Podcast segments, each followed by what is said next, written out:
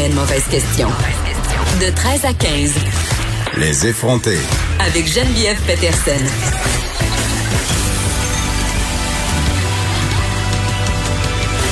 Cube Radio. Salut tout le monde, bienvenue à l'émission. On va être ensemble pour la prochaine heure et demie. Euh, le point de presse aujourd'hui, il y en a pas, donc on va y aller tout de suite avec un bilan, histoire de savoir où est-ce qu'on en est.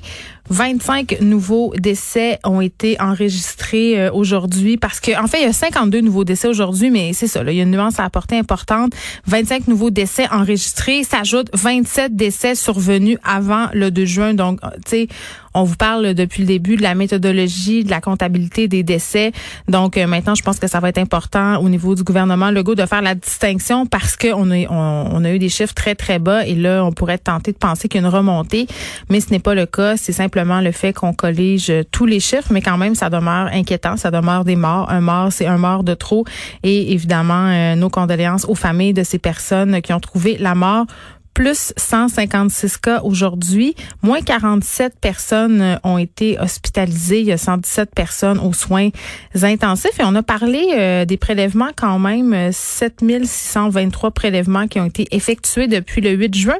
D'ailleurs, on invite toujours la population à aller se faire tester dans les différents centres qui ont été mis en place. moi, j'ai plusieurs personnes dans mon entourage qui sont allées passer un test COVID dernièrement.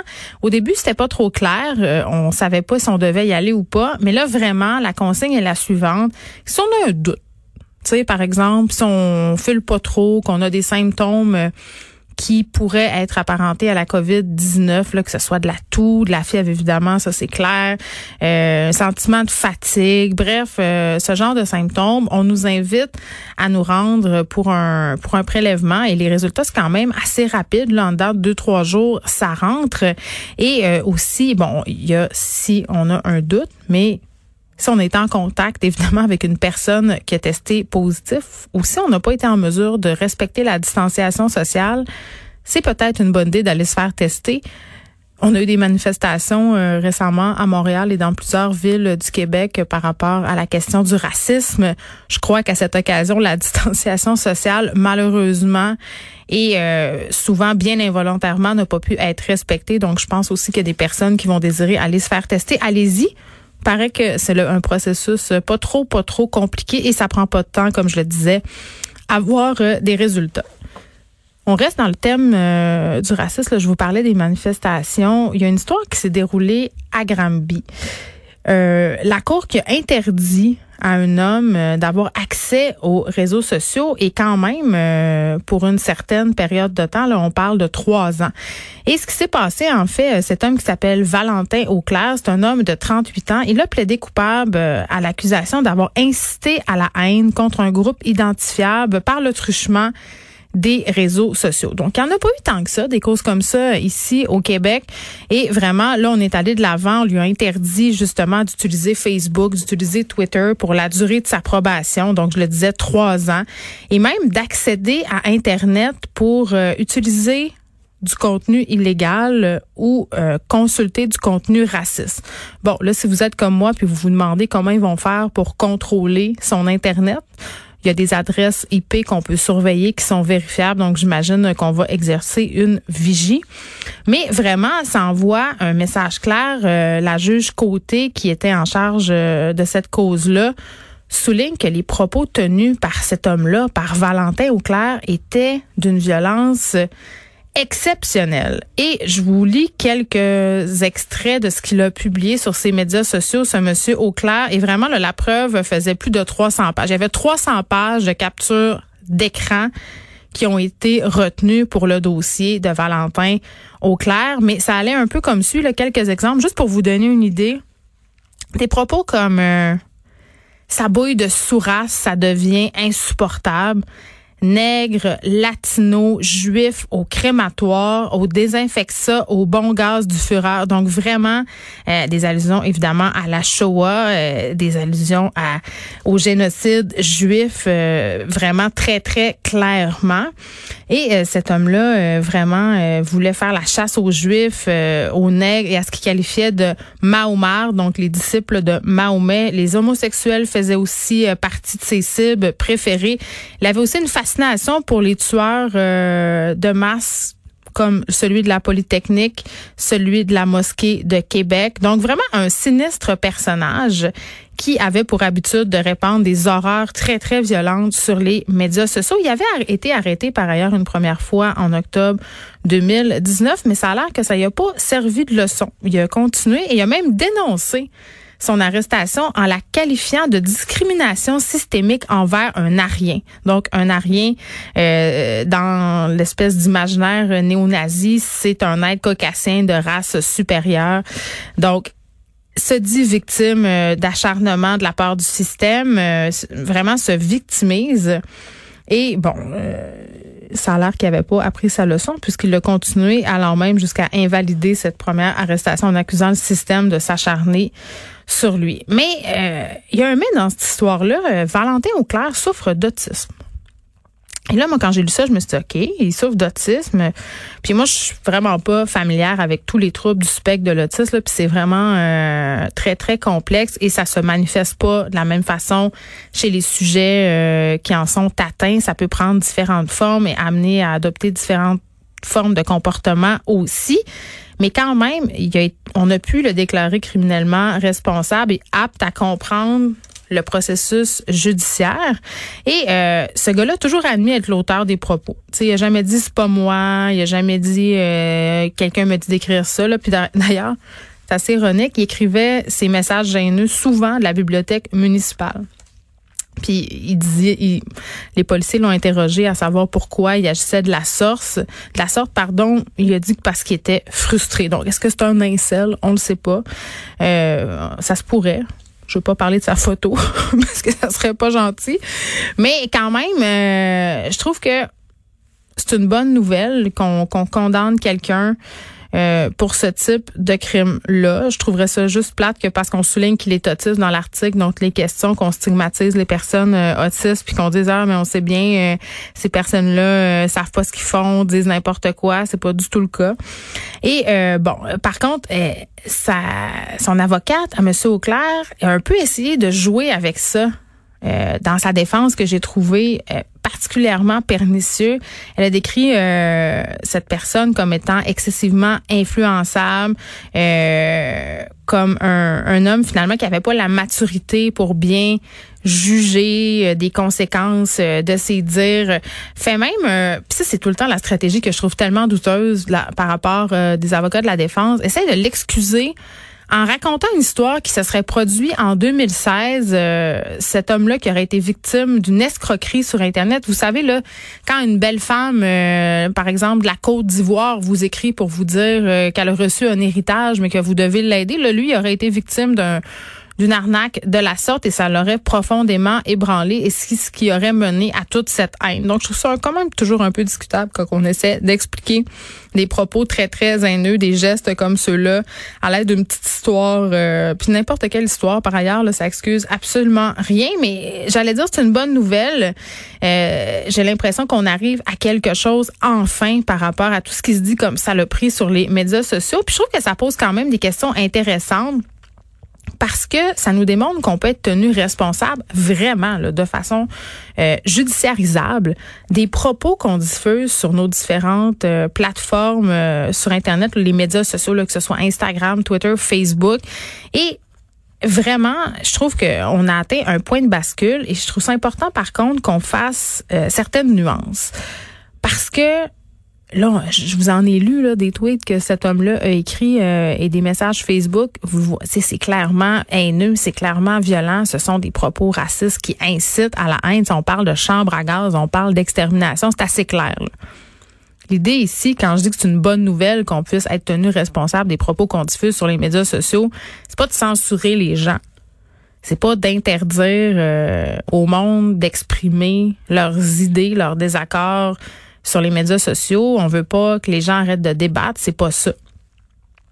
Sauf que souvent, il y a des dérives, il y a des dérapages, il y a des propos fort malheureux qui sont tenus, des propos violents, des propos racistes.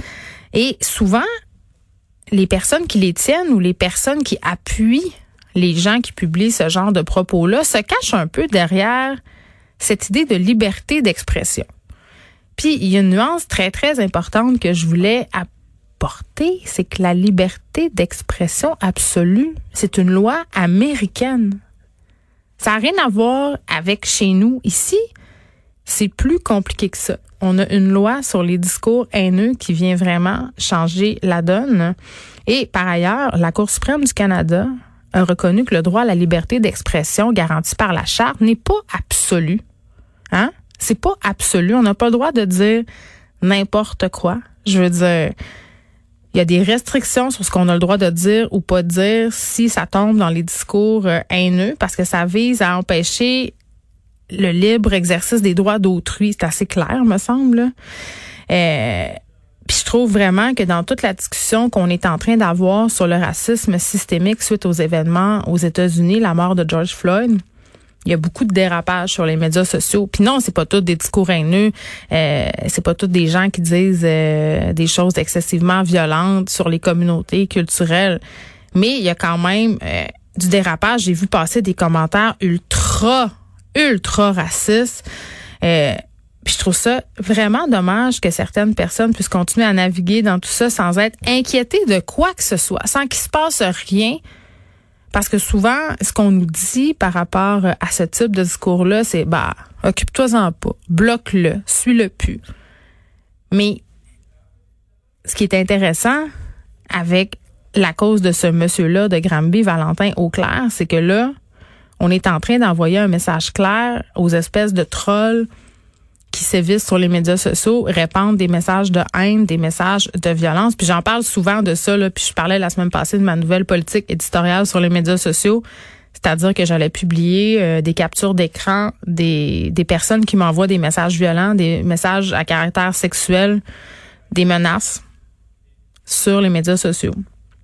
Puis je suis pas la seule, là. Il y a plusieurs personnalités publiques euh, féminines qui sont sorties pour dire que c'était assez, qu'on en avait assez. Puis là, je parle des femmes, mais justement, là, euh, dès qu'on est sur les médias sociaux, une personnalité publique, ou dès qu'on représente une minorité, personnalité publique ou pas, on reçoit des messages de haine, des messages de violence, puis des messages qui peuvent faire mal. Donc, on est en train d'atteindre un point tournant en matière de ce qui est acceptable de dire ou ne pas dire sur les médias sociaux. Et cette juge-là a un message clair et je trouve ça parfait. Et parlant de personnes qui peuvent officier sans être inquiétées, je ne sais pas si vous avez euh, vu passer ça, c'est sur Netflix c'est une série documentaire de six épisodes sur l'affaire Jeffrey Epstein.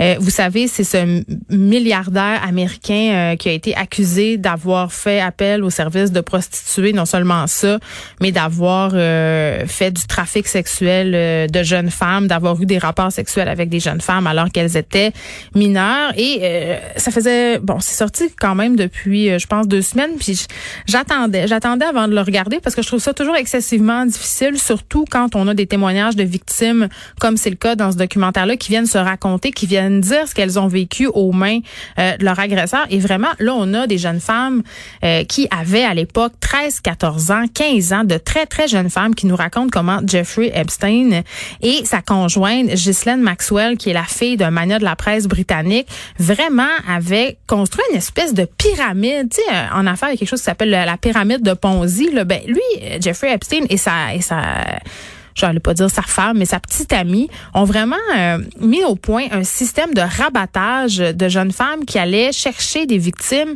euh, et ça chaque jour là, pour les ramener euh, dans les différentes résidences d'Epstein pour qu'ils puissent avoir des relations sexuelles avec elles. Et je vous le dis là, c'est très très difficile à écouter, mais je pense que c'est important de le faire pour se rendre compte à quel point il y avait des gens qui fermaient les yeux sur ce qui se passait. Je veux dire, quand il y a trois filles mineures de 14-15 ans qui rentrent, qui sortent par jour dans la maison d'un vieux monsieur de 55 ans, je veux dire, c'est pas pour aller faire du ménage, là. Hein?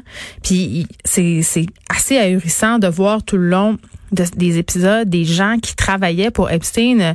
Euh, par ailleurs, on a euh, la personne qui s'occupait de la sécurité euh, électronique sur son île privée qui témoignait et qui disait il y avait des filles de 13-14 ans qui se baignaient dans la piscine avec euh, des personnes très, très influentes. On, euh, influentes pardon. on parle du, du prince Andrew, on parle de Bill Clinton, on parle de Donald Trump. Tous ces gens-là visitaient allègrement cette île-là. Est-ce qu'ils y faisaient des choses répréhensibles? Ça, c'est jamais dit, sauf pour le prince Andrew, où là, c'est assez clair, il y a des accusations.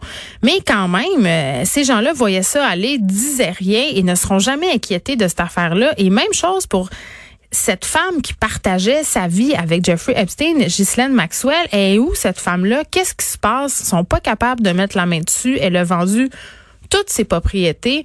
Puis j'avais ce malaise-là tout le long du documentaire. Je me disais, mais je comprenais que l'emphase était mise sur euh, Jeffrey Epstein, mais cette femme-là, à mon sens, qui rabattait des jeunes filles et qui prenait part aux actes sexuels avec Monsieur Epstein, elle est aussi coupable que lui, elle est aussi prédatrice que lui, elle est aussi déviante.